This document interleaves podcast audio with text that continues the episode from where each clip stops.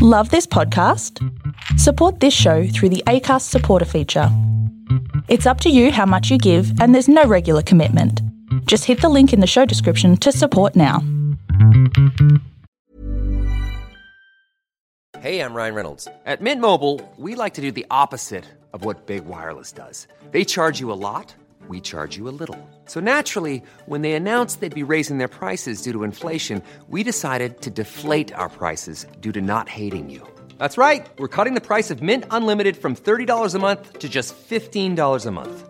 Give it a try at mintmobile.com/switch. $45 up front for 3 months plus taxes and fees. Promo rate for new customers for limited time. Unlimited more than 40 gigabytes per month slows. Full terms at mintmobile.com. This is Paige, the co-host of Giggly Squad, and I want to tell you about a company that I've been loving, Olive and June. Olive and June gives you everything that you need for a salon-quality manicure in one box. And if you break it down, it really comes out to $2 a manicure, which is absolutely insane. It's also so easy to get salon-worthy nails at home with Olive and June. The difference between how your nails used to look when you did them yourself and now with the Manny system is a complete game changer. The best thing about Olive and June, too, is it's a quick dry. It dries in about 1 minute, lasts for 5 days, and full coverage in up to 1 to 2 coats. Visit oliveandjune.com/perfectmanny20 for 20% off your first system. That's oliveandjune.com/perfectmanny20 for 20% off your first system.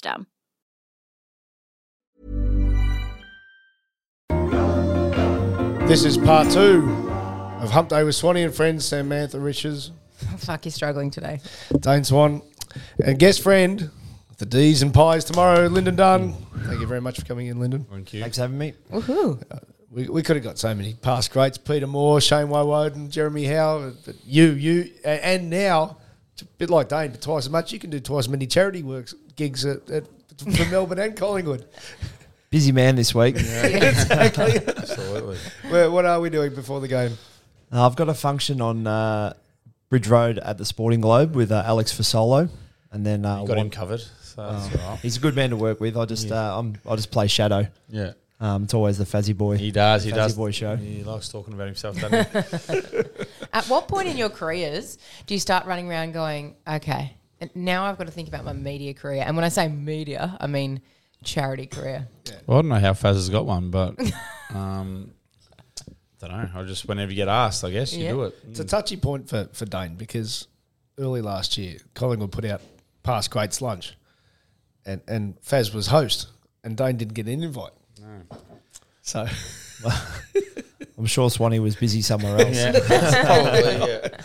Probably right, so D's and Pies, where's the obvious question to start with? Where's the loyalty at the moment? Well, it's the question I get asked the most. Yes. Every time I go and watch the Pies, I wear my Pies scarf, and every time I go and watch the D's, I wear my D's scarf, but I go very neutral when they play, and I can't lose. Yeah, well, I can lose, but I can also win every time. So, do you have kids? Yeah, 3 boys. What who are they both for? Are they too young yet? No, they're all Pies. All Pies. Yeah. Except, so I'm playing footy at the Caulfield Bears, and our song is the Carlton song. Okay. We're trying to find the Caulfield Bears song on YouTube to listen to is not possible. So the boys are starting to sniff around the blues as well, which I'm not happy about. No. I'll stamp that out pretty quick. Yeah, absolutely. So and what age are your boys? 12, 4 and 2. Right. So I saw you at the D's Coterie recently. We host the Life members once a year, and I had Flemmo with me. So you'd been doing some work at cricket, is that right? Yeah, I was at Cricket Victoria doing player development manager, which was great. How'd you get into that? I think I just had good relationships with my PDMs when I was playing, and everyone sort of thinks when you retire that you've got to go into coaching if you want to stay in footy or sport. But the administration side and the player welfare side sort of really tickled my fancy, and I love my time there, yeah. What does a PDM actually do? It's all the welfare stuff off field or off the pitch. Yeah. So sort of where they live, the studies, extracurricular activities. It was great. And what surprised you about cricket compared to the footy culture you'd obviously immersed yourself in? Well, all the cricketers think that they would have gone top 10 in any draft for the AFL. Just the same as Swanee would know that all the boys that play footy could have worn a baggy green, no worries. Absolutely. Batting left-handed or right-handed. They love their footy. But it was just great to get into an environment where it's still sport, it's still highly team-based, but not footy. So I loved it. So I sent Dane a message when I saw you there, and so I wondered if you be good for the show. What was your response, Dane? Can you remember it? I can't remember. I can't remember anything. We got beat on Sunday, so it's been a big couple of days, so my head's a little blurry. Right. Well, you did say, I like him, but I didn't like him when he tagged me. Yeah, no, he did. He did tag me when he played at Melbourne a couple of times. He's big and strong, so I didn't like the people who were big and strong because that was sort of my strength. Yeah, it's absolutely hard to believe that I did chase Dane around because I was a lot heavier playing fullback than I was when I was running around on the ball. It was always tough chasing Swanee around, that's for sure. Well, what was your memory of it? Because obviously you managed to put an imprint on the man's brain. Well, I just remember playing on Swanee's strengths as a player, where he's burst running, which clearly wasn't mine. And as Swanee said, he didn't like playing on bigger, stronger bodies because once he got wrapped up, he couldn't get away, and that was the aim of the game was for me to wrap him up and for him to run away. So it was quite frustrating. Yeah, so I'm probably sure I said some mean things to him out in the MCG at some stage. Yeah, and pre-show as well. Yeah. So, and when I texted him, I forgot. So it was a sliding doors though. Your first year was the first year you left. Yeah, so 20 finished, and then I got there in 17. Yeah. So what was your first? I'll ask you obviously about the D's, but what was your first impressions of Collingwood and that different environment for you? Yeah, I was at Melbourne for 12 years and I always wanted to be a one-club player.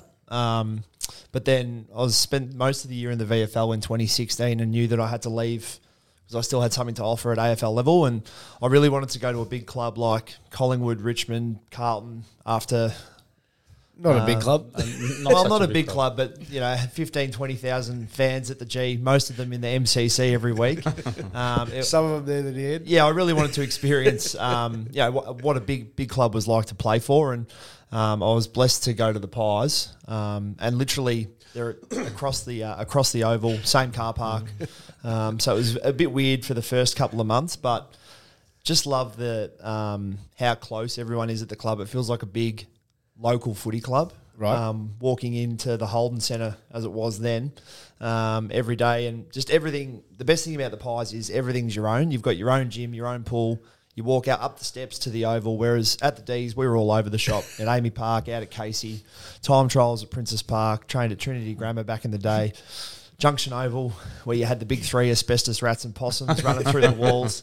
So it was really nice to go to the Pies, and it just feels like a big country footy club. How big a difference is it? Because like Howie's come over, Tay Adams from GWS, like going out and running out in your first game in front of like 80,000. When I get drafted, you're used to it. So it's like, Mick used to say blockbuster fatigue. So we used to play in front of everyone all the time. And when we're playing Melbourne, Mick would always just say, mate, the Queen's birthday, that's their grand final. This is what they get out for because they play in front of a big crowd.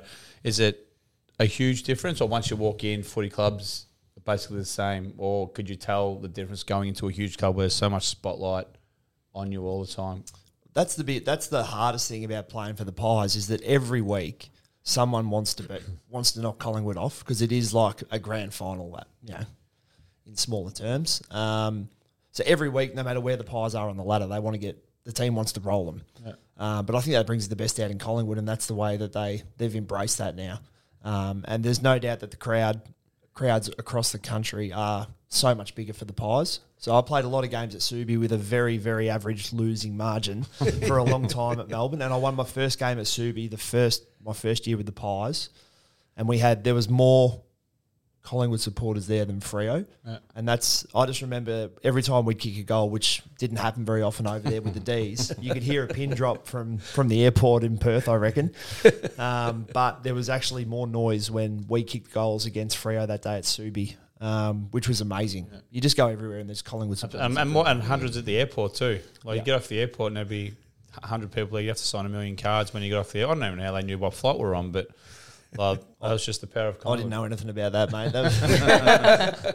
What about the stars at the club, particularly when you walked in? So obviously Ed was still in charge, and Nathan was the coach, and obviously by then Pendles was already a legend. What type of impression did they give you? Eddie was great for my family, and I still remember I played my first game after Anzac Day in 2017, and my family was obviously there, and Eddie saw them in the race just before the final siren went. We beat Geelong that day, which was a big win for the club. And my old man was at the top of the race. Emmett came and ran out onto the ground, my oldest son, to meet me. And Eddie was just great at making it a big local footy club like I spoke about before.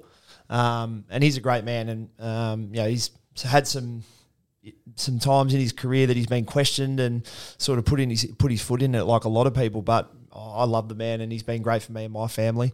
And Bucks was the same. Everyone's got an opinion on Bucks, usually indifferent to most that have been involved with him closely. But I enjoyed both of them immensely. And Pendles, as a captain, is the greatest captain I played under. And I played under Nita and Brad Green and Jonesy at Melbourne, who are all great men and great leaders. But Pendles is just next level. Why? Just the way that he carries himself. He's certainly very different to the way that Dane is off the field, but he's happy to organise, you know, a good time for the boys, and then he sort of does a smoke bomb and slips out the back like Homer through the hedge.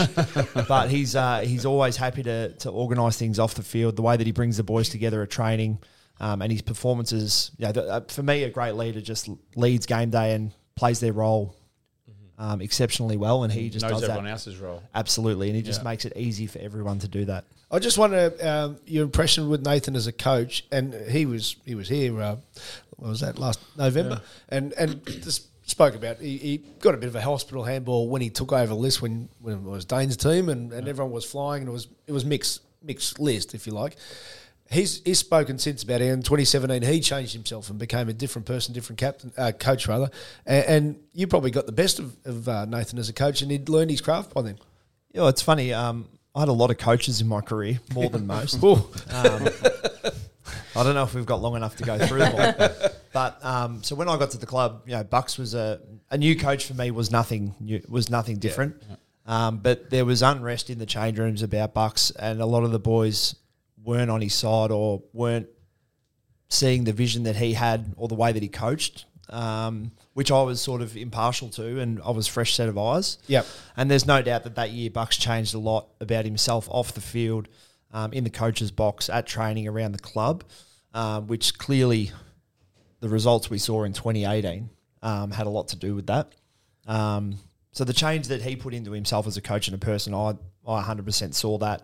The group felt that, and the group needed that, because when I got there, things were a little bit tired and stale, I think, and had been done the same way for a long time.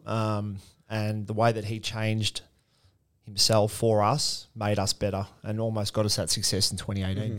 Yeah, no, absolutely. Well, I wasn't obviously there in 17, but I was with him last night. But yeah, I think he first walked in, I've said this a million times, and we expected everyone to be Nathan Buckley, and that to get the best out of themselves. And we all know there isn't many Nathan. Well, there's no Nathan Buckleys, and what he did to make himself, you know, arguably Collingwood's greatest ever player, was something that 98% of footballers can't do, because he was just so focused and so driven and so hard working. But so he come in 12 and expected everyone to do what he did, and it just doesn't happen. And it obviously took him a while, took him like 4 or 5 years. But once the penny dropped, it obviously dropped quickly, and they transformed within 12 months, and we're fucking a minute and a half off winning a flag, which is, you know, shattering that they were in front for 95% of the day, and a minute and a half to go, and she kicks that goal, and that's the end of it. So, yeah, he credits him for realising it took a while, but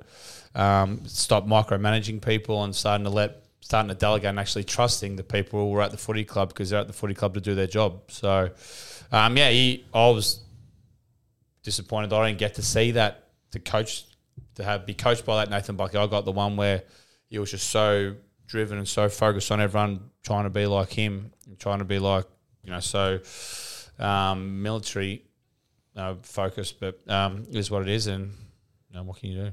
It seemed like he, as an outsider, but he's spoken about it, that he embraced mistakes and humour.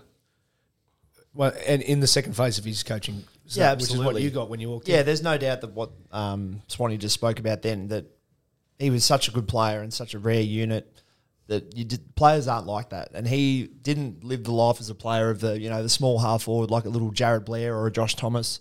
You know, he won Brownlows and was always the centre of attention. He's Nathan Buckley, of course. So when he removed himself from that and expected all the boys to be like that, he was great to have a laugh with. You know, the coaches that he had around him were great as well, I think.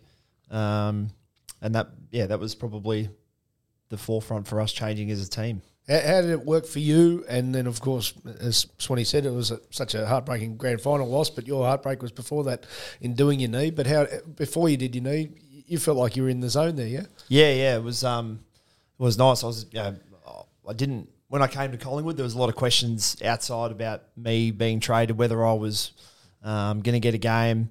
I was bullish on what I was bringing and why I was coming to Collingwood. And as I mentioned before, I played my first game after the – Anzac Day game, and then I played 31 games on the trot, was in the leadership group, and did my knee that year, which wasn't ideal, but still there's no doubt the 2018 grand final was a highlight of my career. I'd never been to a grand final. I always wanted to play in my first, so to sit in the coach's box that day and see what the day was about. I'm a footy nuffy from way back, so but I was always wanted to play in my first grand final and be there to play in one. So I still remember at three-quarter time I was allowed on the ground because I was on the long-term injury list, and Bucks and I were in the huddle revving the boys up to go into the last quarter, and we got off the ground. We're going up the stairs behind to get back up to the box.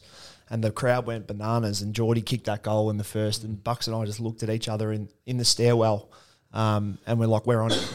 Yeah. And it was like this moment that we had where we're like, we're actually going to a fair chance to win a flag here. And then, of course, as Swanee mentioned, everyone knows everything happened, but it was one of the great experiences in my footy career. How was it in the box in the last 5 minutes? Is there like yelling and screaming like, fuck, what? Or is it just silence because you're stunned at what's happened? Or obviously because there's... Not, I imagine there's not many moves you can make in like a minute and a half to go. Like it's up in, that's why you're up in, it's in the players' hands. But was there screaming? Was there rant and rave? Was there boys? What can we do? Is there a move, or was it just silence? No, it was very calm. So I remember after Geordie kicked that goal, Bucks and I sat down in the chairs, and then so you had Rob Harvey was doing the mids, Brenton Sanderson was doing the forwards, and Justin Longmuir was doing the backs, who I was working with. And there was conversations at about the 6 or 7 minute mark saying, righto, if this happens, what do we do? Who can we move? If this happens, what are we going to do next? Trying to see the plays before they happened. And to be honest, it's a bit of a blur, but I remember that Woody ran through the mark as the runner or something. That was in the last quarter, and you know, Buck sort of obviously wasn't thrilled, but he didn't go off his tree or anything. Yeah. That was a big moment in the game. I think we went forward before McGovern took that mark, and then they switched it down the outer side in front of the Warney stand, and then it kind of is what it is. Like I think Brazzy Maynard probably should have got a free kick before that, and then you know she takes that mark, and there's an unbelievable kick.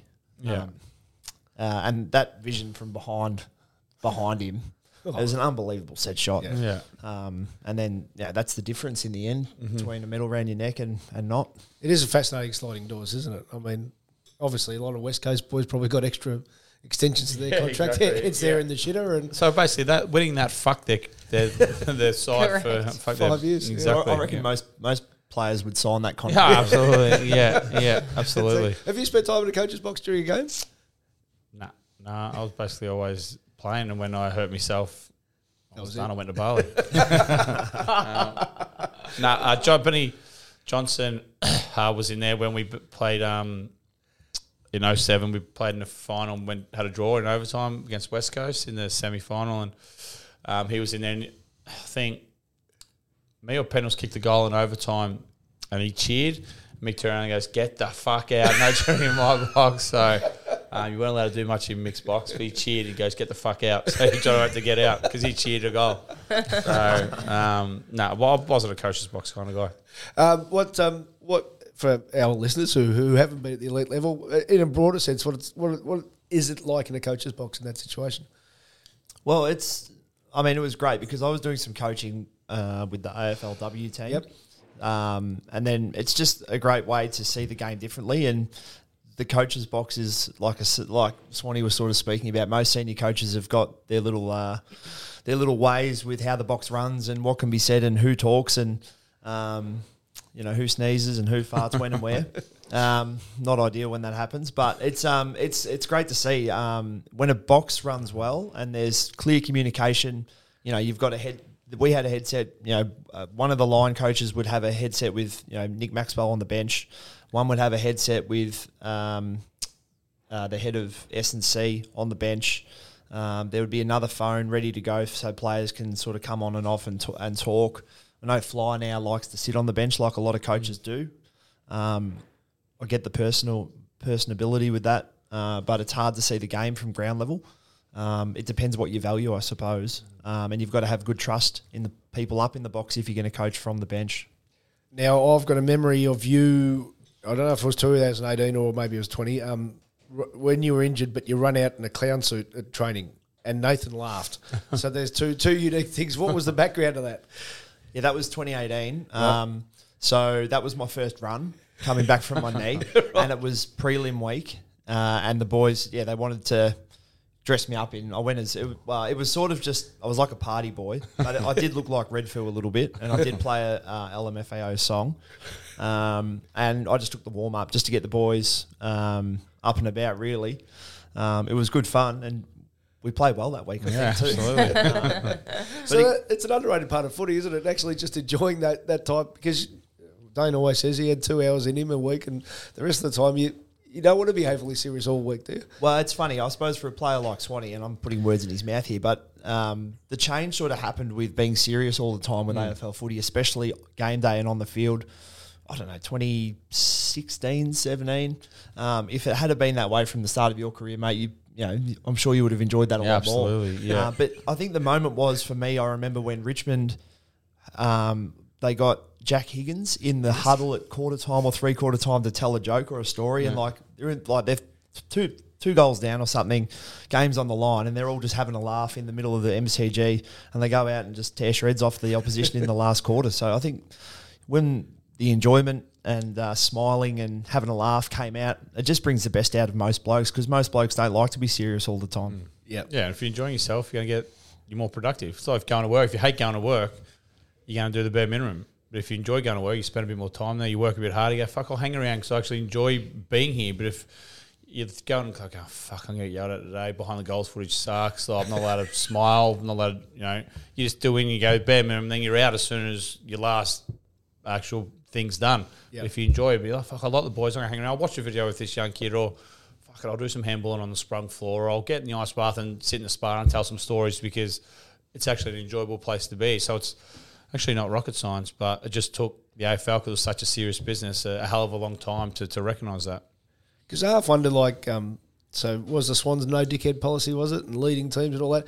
Maybe that all just completely suited that type of group. But then there are other groups that come along that suits them in different ways. Yeah, I think there's certainly a place for leading teams in those type of sessions, but just not all the time. Yeah. And there certainly wasn't enough joking and laughing, besides probably after your season had finished at Mad Monday and that week following, that was probably the most fun you had. Absolutely. But to see it now, not only in AFL, but all sports, both male and female, the jovial side, to bring the best out in people and their performance is great.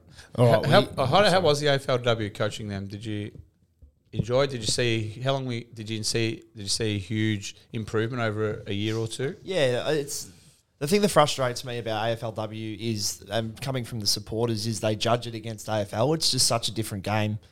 Clearly, the stats and the way that it's viewed on TV is very different.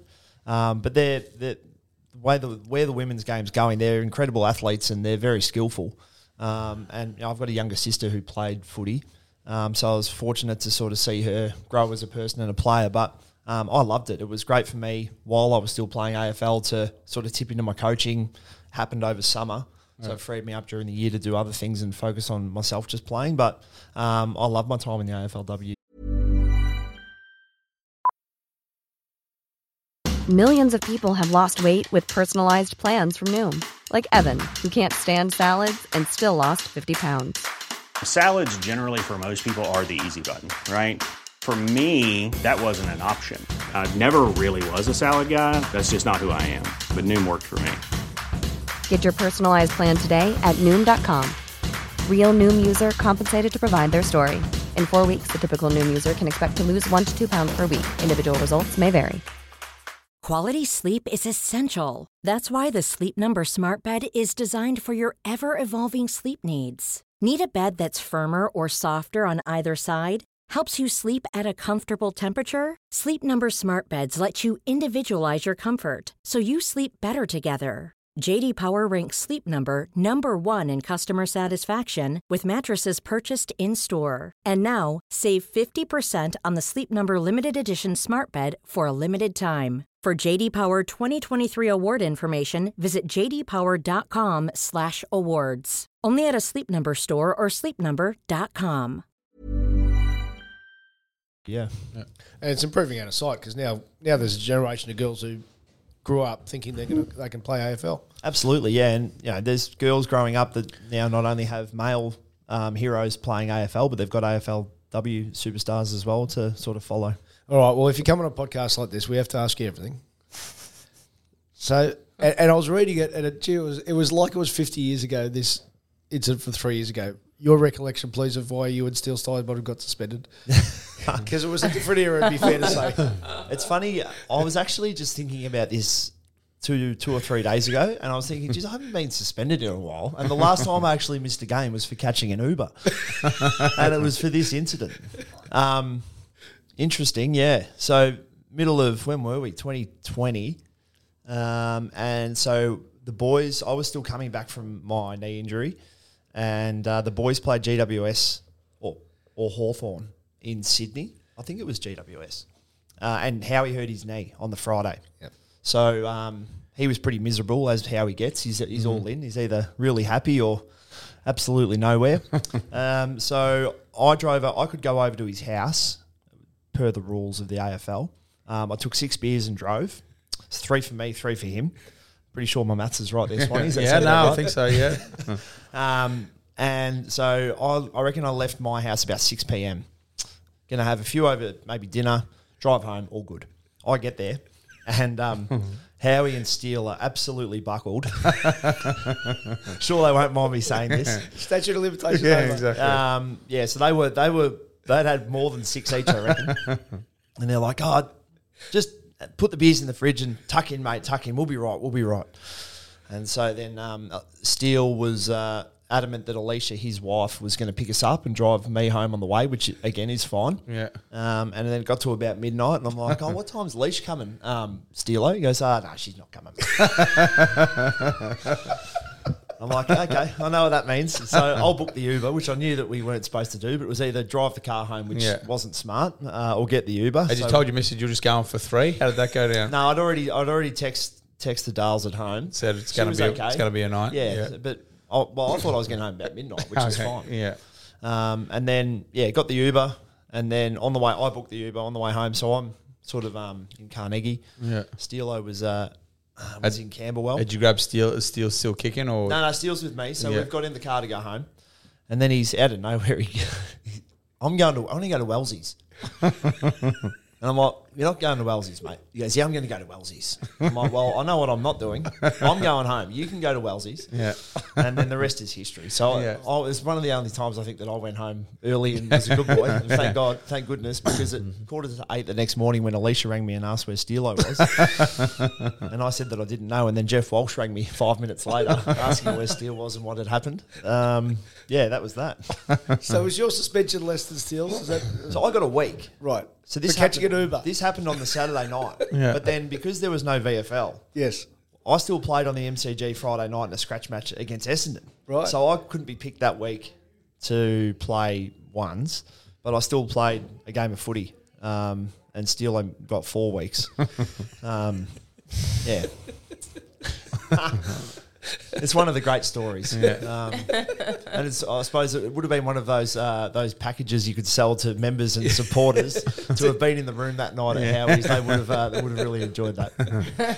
But that's what I meant. It really was like it was 50 years ago. You get suspended for catching an Uber because of certain restrictions that were in place. You were partly in the bubble, you weren't in the bubble, other people were in the bubble. Just a different world, wasn't it? Yeah, it was. I still remember the video, the Zoom call that I had with the AFL on the Monday morning, and he was like, geez, you're stiff, Dunny. Like, usually you'd be given a medal or lauded for getting an Uber home and not drink driving, but I've got to give you a week, mate. I'm like, it is what it is. And that's when Ed came out and said he was proud of Steele.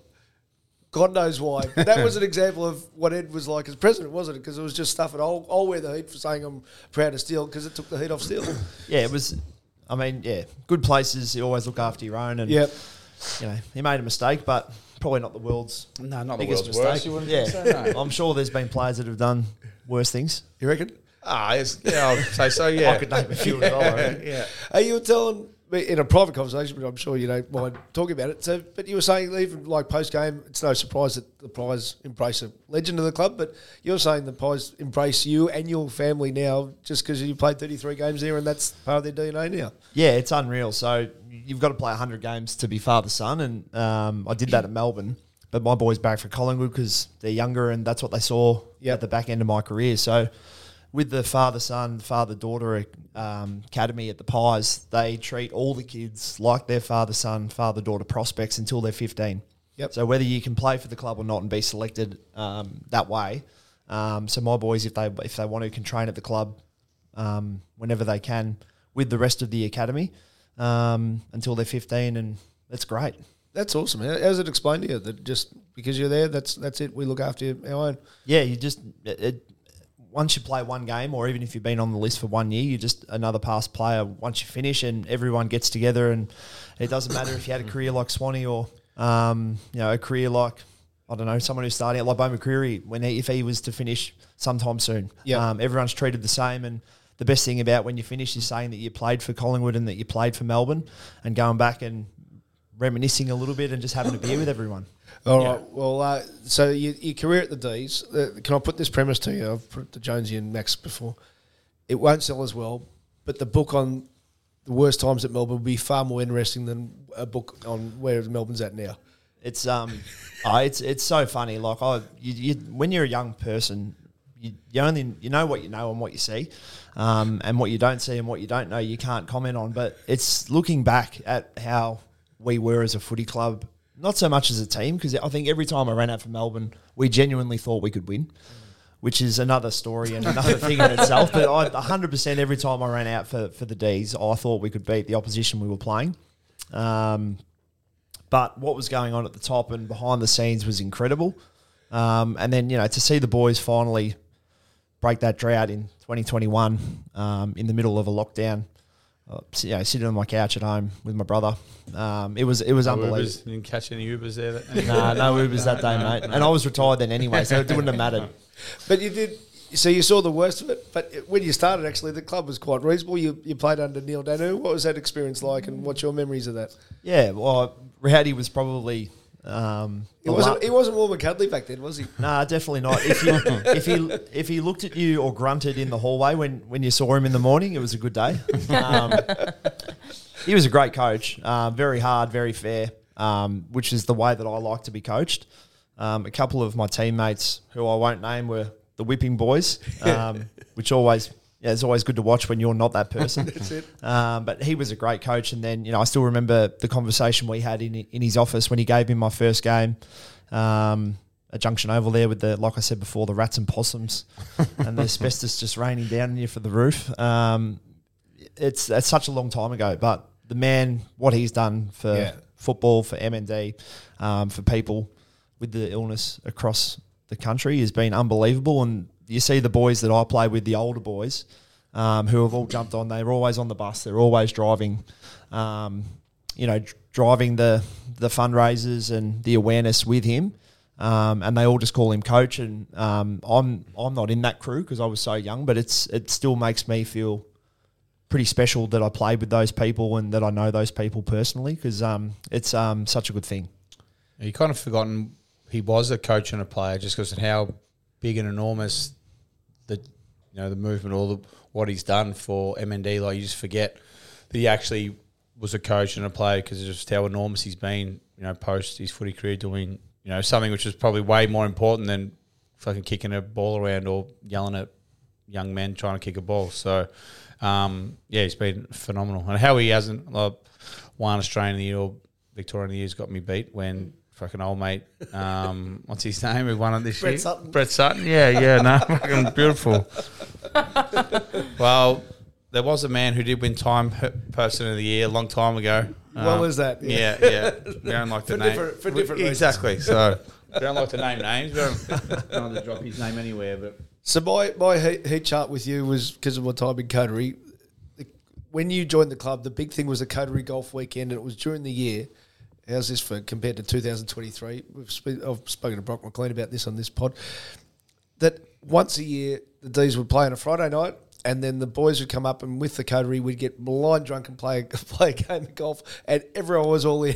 That was your first experience of the coterie, wasn't it? Absolutely, yeah. It's funny coming into the tennis club today, the last time I was here was for a Calcutta of the coterie, right, which was a long time ago. And we weren't drinking that night. That was midweek during the just in the pre-season. But, yeah, the golf weekends were infamous at the D's with the coterie boys. I still remember that one night we would usually go to Sorrento or somewhere and end up at the Conti. And Brock, who you mentioned, he's the first man I think of every time. We played on the Friday night. He would run 17, 18 Ks in a game. Mm. And then I remember one night he couldn't get a taxi home, and he ran the 12 Ks home from Sorrento back out to the Rosebud, and then played golf and probably had half an hour to an hour's sleep. Jeez. I don't know how he hit him that day, but or how many balls he was seeing. But Dean Bailey was your next full time coach after Neil. Yep. What was your memories there? Yeah, because there were sparks of real genuine talent in that team. Yeah, I think when Bales got the job, that was when everything was happening above his head, and yes, he wasn't able to coach or drive the club the way that he wanted to. If Bales had had the same reign that Neildy had when he came, he could have been a premiership coach, and that's easy to say, yep, because we were a basket case. But he was the new age coach of teaching players and educating players around the game, rather than having Danners, who was sort of old school, rah-rah, yep, emotional, more emotionally driven, and you know, we'd have 2-hour meetings like most sort of clubs in the mid-2000s. But if Bales had had the same run that Neildy got when he got to our club, he would have been an unbelievable coach. And he was still good, yep, but just more from the teaching sort of background. So you played in that infamous game, did you, at Geelong? I did, yeah. I kicked 2 of our 7 that day. Yeah. If anyone ever asked me, did you play in that game? It's my response every time. I played roll that day. It wasn't my fault. Voting a BNF, kicking 2 of 7. I couldn't believe looking this up that you kicked 97 goals. I reckon there were years when Melbourne didn't kick 97 goals a team. Well, I never kicked 97 in a season. No, I know, but even in your career. But so what? From an outsider, it looked like there was just never a connection between coach and team with Mark Neild's group.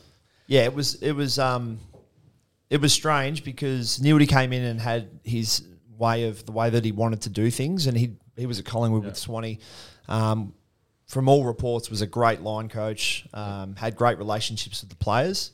He wanted to bring Collingwood into Melbourne straight away, and we just didn't have the cattle on the park to do that. And you spoke about like the army camp sort of, yeah, style before. We would run in pre-season, pre-training, and everyone would wonder why we were such shit kicks during the year. It's because we did all our running before training. All the charts would go straight onto the board post-training. Everyone would be comparing themselves, who ran where, who did this, who did that. And we couldn't play footy. And then round one, Neildy's first game as coach was my 100th game, and I did my hamstring in the last 5 minutes. So I sat in the coach's box for the first time in round 2, and that's when we lost to Essendon by 147 points. So that was fun. Yeah, I think a bit different to Bucks. Just a little bit. Yeah, yeah. That was something to see. I'm happy I didn't play in that one. What's your memories from the coach's box? Come on. Oh, that night, not much. Like I remember from about the 10-minute mark of the first quarter, we were just absolutely nowhere, and Neildy his head was spinning. Like he just didn't. He wasn't used to that sort of thing. We were, of course. It was just another Saturday night for us. But I suppose when you look back at that game. I watched that game, but that game in Geelong that you spoke about, we still lost by another 40 points. Like Stevie J kicked 7 and had 35 that day on Cole Garland, which every time I see Garlo, it's the first thing I mention. It's a good day. It's a good day. So here's I'll put to you. So you mentioned about Jack Higgins and you running out and giving the boys a laugh. Isn't it that when you need humour, you probably... But if you brought humour to a club going bad, like North Melbourne last couple of years or whatever... The media would kill you. Well, I think that's probably what's needed. Yeah, well, there's a time and place, but yeah, I think, you know, for any team that's struggling, whether it's game day or throughout the season, yep, if you see someone smile, it's not a big deal. I think we've moved on from that. Yes. Because otherwise you just spiral out of control. Even like when players get criticised for having a smile after the game, like shaking the hand of like you know, their mate who they might have played with or they've grown up with after a game you get beat, and you're like, oh, mate, oh, and you fucking have a laugh or reminiscing about whatever, and that gets magnified, and someone on Footy Classified on Monday night will go, this is a horrible look. They've just been beaten in a final. They've been beaten by 70 points. Disgusting. Like, how can he be smiling? So, mate, well, we're fucking human. And like everyone gets told you don't carry your losses and that with you. But once the game's over, the game's over. It's just the game. Like, yeah. If I see me mate, I'm going to say hello and go, fuck. Like, you know, talk about what happened in game or what are you doing tonight. If you have a smile, well, you know, so be it. That's it. What change as a supporter? I always thought the most important recruit Melbourne ever had was Peter Jackson. And his first interview, he said, I had to be talked into wearing a club tie. I don't want to be a supporter. I want to be I want to do a job and leave. And I like that just as a supporter, because we had supporter CEOs. I don't want supporter CEOs. I wanted a businessman. And then he was able to get Roosie. And then from there, it went upwards off field as a fan. But what was it like as a player? It was nice to have some direction and some clarity in where we were moving as a footy club, because we'd been spinning our wheels for a long time. Yeah. And then, you know, to get Roosie come across was big. You know, what first struck you with that about how he goes about it? It's probably how basic the game actually is. It's a simple game. And Roosie's biggest things as a coach was if you have 12 missed tackles in a game, you lose 95% of the time. Or if you fumble 10 ground balls. How many missed tackles did you have, Dane? Well, not many, because I didn't have many tackles.